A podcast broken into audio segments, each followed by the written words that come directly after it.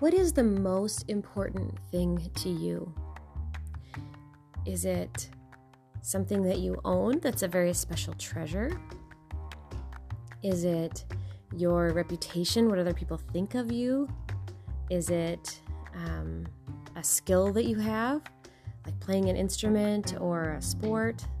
What is the most important thing to you? Is it your family? Is it Jesus? We're going to meet some characters in today's reading, and they all have something that's very important to them a treasure. And I want you to think about what each character's treasure truly is as we read. I'm so glad that you're joining me today on Audacious Arrows, where we're becoming recklessly bold men and women of faith through the power of God's Word.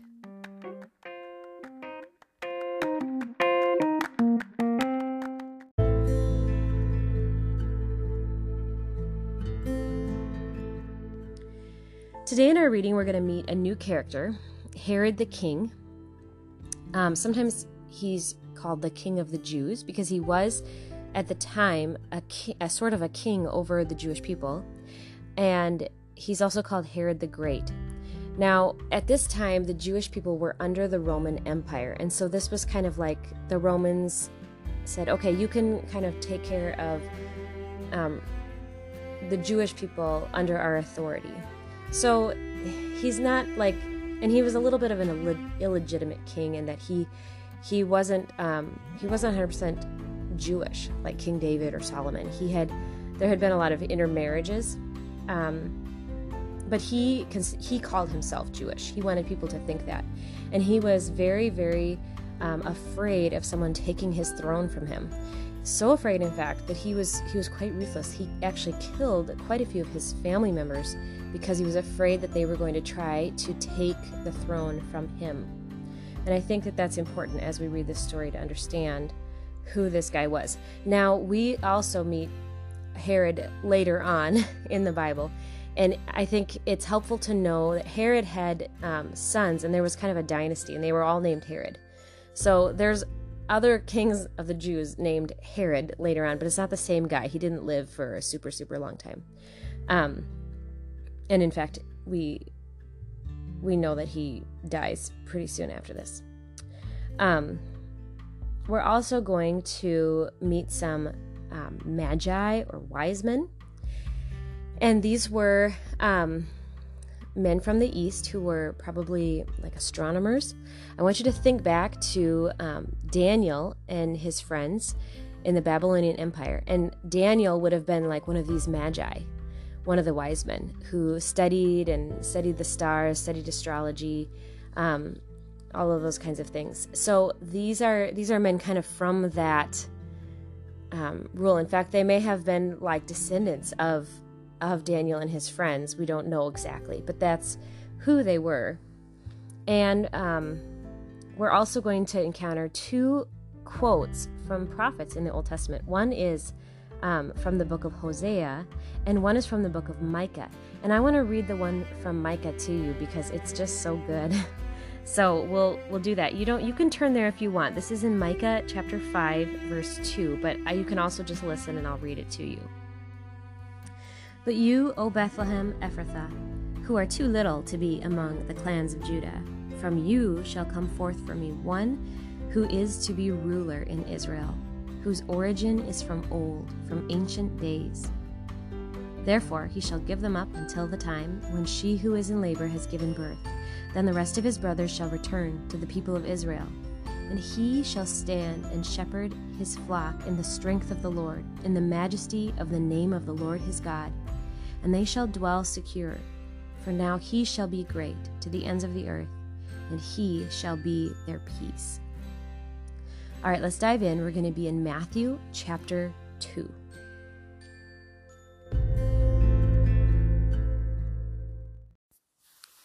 Now, after Jesus was born in Bethlehem of Judea in the days of Herod the king, behold, wise men from the east came to Jerusalem, saying, Where is he who has been born king of the Jews? For we saw his star when it rose and have come to worship him. When Herod the king heard this, he was troubled and all Jerusalem with him. And assembling all the chief priests and scribes of the people, he inquired of them where the Christ was to be born. And they told him, In Bethlehem of Judea, for so it is written by the prophet. And you, O Bethlehem, in the land of Judah, are by no means least among the rulers of Judah, for from you shall come a ruler who will shepherd my people Israel.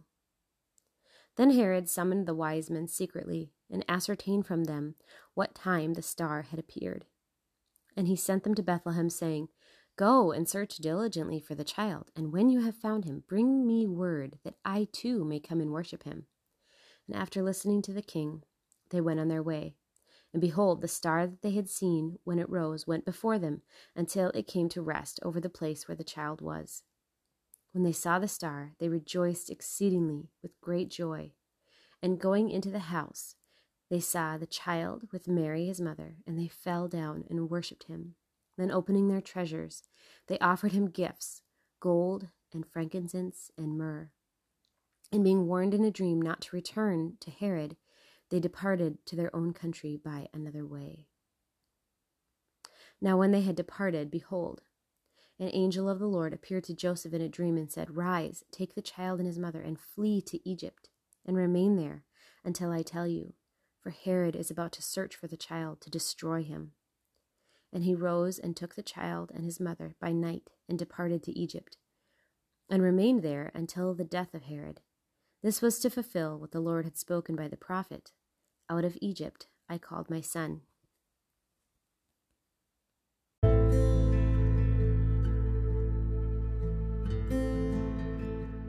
Let's talk about what we just read.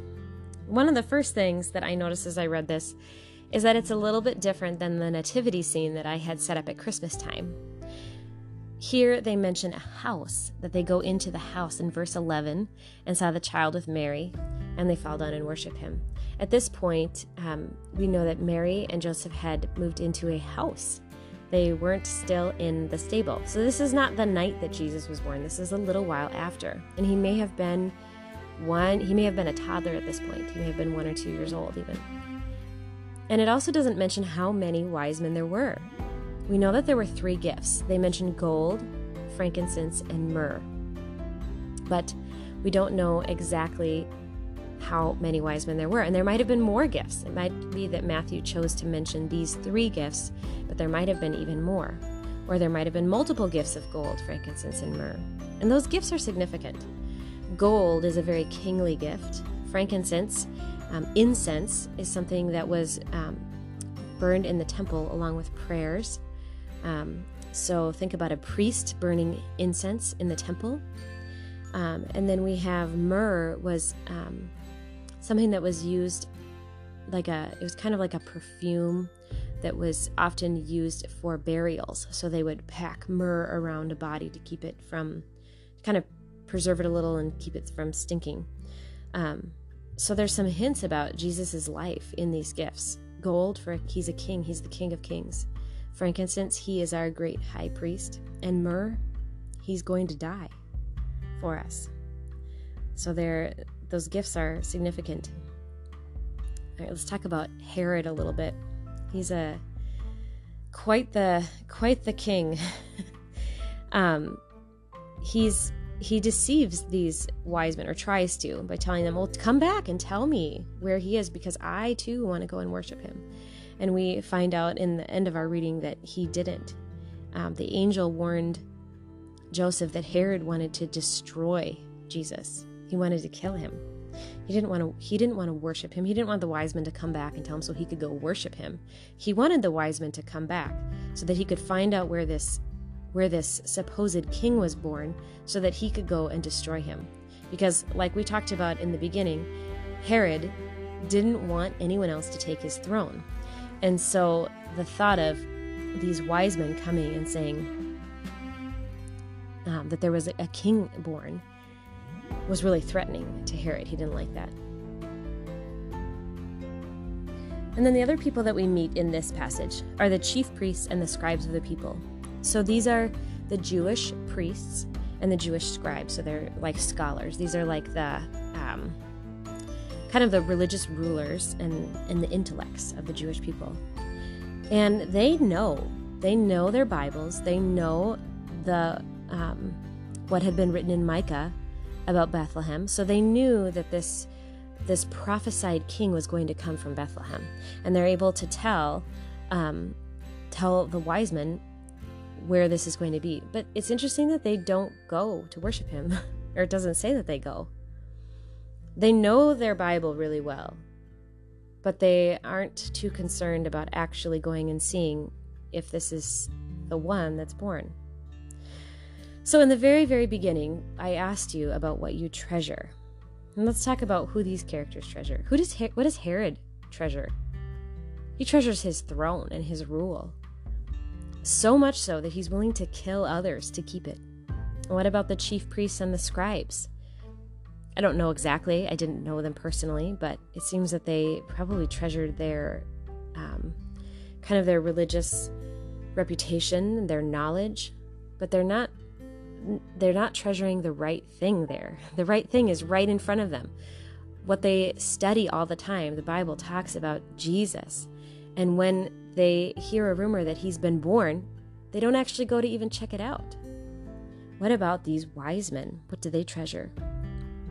Here they've come on an extremely long journey, probably somewhat of a difficult journey, and they're bringing their treasures. And these kings, who are very, they're very important and very, probably very wealthy, they bow down before this poor baby, poor or maybe a toddler, and his mother, and offer gifts. They're willing to set aside their own, their own kind of reputation and their own status to worship this king who has been born. So, what do they treasure? They treasure Jesus. And I think it's important for us to think about that and remember that that we need to treasure him above everything else. He is the greatest treasure. He is our only hope. And he is the great King of Kings, our great high priest, and the one who would be sacrificed for our sins. All right, let's talk about our memory verse for this week. Do you remember where it's from? Second Chronicles 16 verse 9. For the eyes of the Lord run to and fro throughout the whole earth to give strong support to those whose heart is blameless toward him. It's interesting in our passage, you know, Joseph and Mary and the baby are at risk here. Herod is out to destroy this child, and I doubt he cares very much about Joseph and Mary's lives either. But the angel comes to Joseph in a dream and warns him to leave. Here we see such an example of the eyes of the Lord run to and fro to give strong support. The eyes of the Lord did, were they saw what was happening here in Bethlehem, and they they came and gave strong support to Joseph and, and warned him and told him to flee. The Bible is is true. The God that is in the Old Testament is the same that is in the New Testament and the same that is reigning today and is for you. So this verse is something from the Old Testament, but it's also a treasure and a truth about God that is still true for you today. The eyes of the Lord roam to and fro throughout the whole earth to give strong support to those whose heart is blameless toward Him.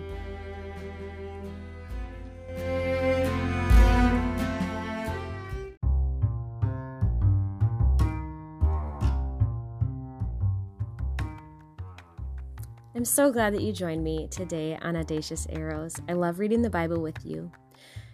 Make sure that your parents are following me or getting notifications. You can also find me on Facebook at Audacious Arrows.